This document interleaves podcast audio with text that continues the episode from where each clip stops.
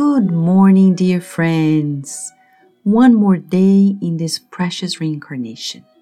At a moment when the planet needs us the most, we are being recruited by God to cooperate with the transformation of the earth.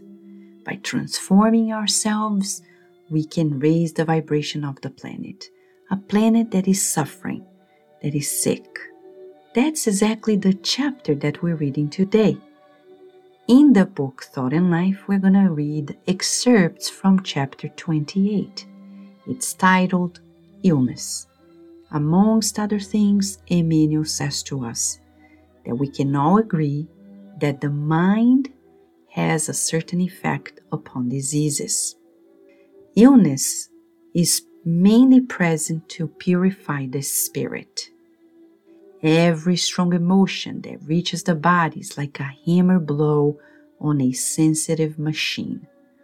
All afflictions that are nurtured and maintained are like malfunctions in a machine. When there is an inner conflict, we have physical consequences. Depressed thoughts bring sickness to a healthy body, worsening the condition of the ill person. If it is not advisable to poison the body by the ingestion of dangerous substances, then one must also avoid turbulent states of the mind.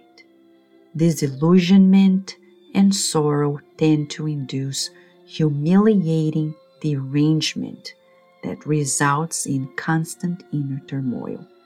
To cultivate pain, sorrow, irritation, and grief is to sow magnetic thorn bushes, fertilizing them in the emotional soil of our existence, thus poisoning the texture of our physical body, damaging our blood, nervous system, organs, and the centers of the body given to us by God to use in the development of our faculties for eternal life.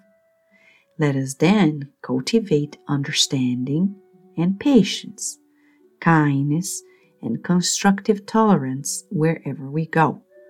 Only by paving the price of unceasing mental renewal for the good, by noble studies and constant service to humankind, will we be able to escape illnesses, thus making good use of the gifts of the Lord and avoiding the destructive mental reflexes that cause indirect suicide.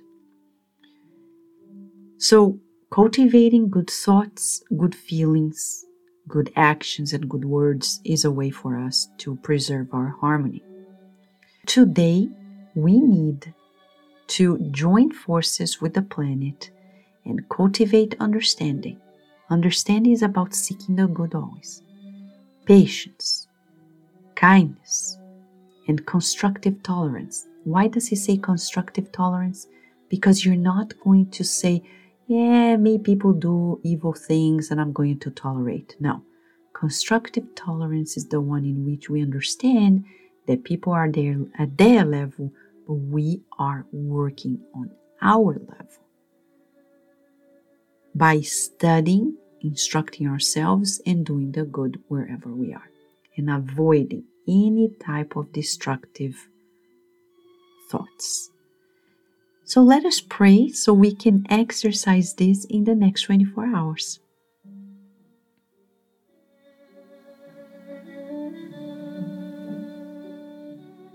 Dear God, we are so thankful for receiving this instruction from Emmanuel through Chico Xavier confirming to us that illnesses begin in the mind, that we're being invited to shift our emotions by thinking the positive, forgiving, forgetting evil, and focusing all the time on the good.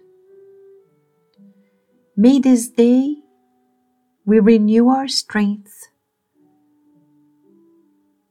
by being more focused on this good that you created and that we are co creating with you.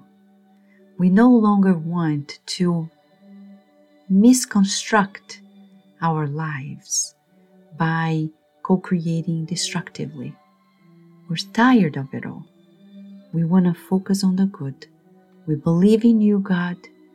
We trust in you and we trust that we are your children capable of such transformation. May we stay connected with you, boosting in us these beautiful qualities you've created for us and expand your universe of love. May our families be blessed. May your love, may your love envelop our homes today and always, and so be it.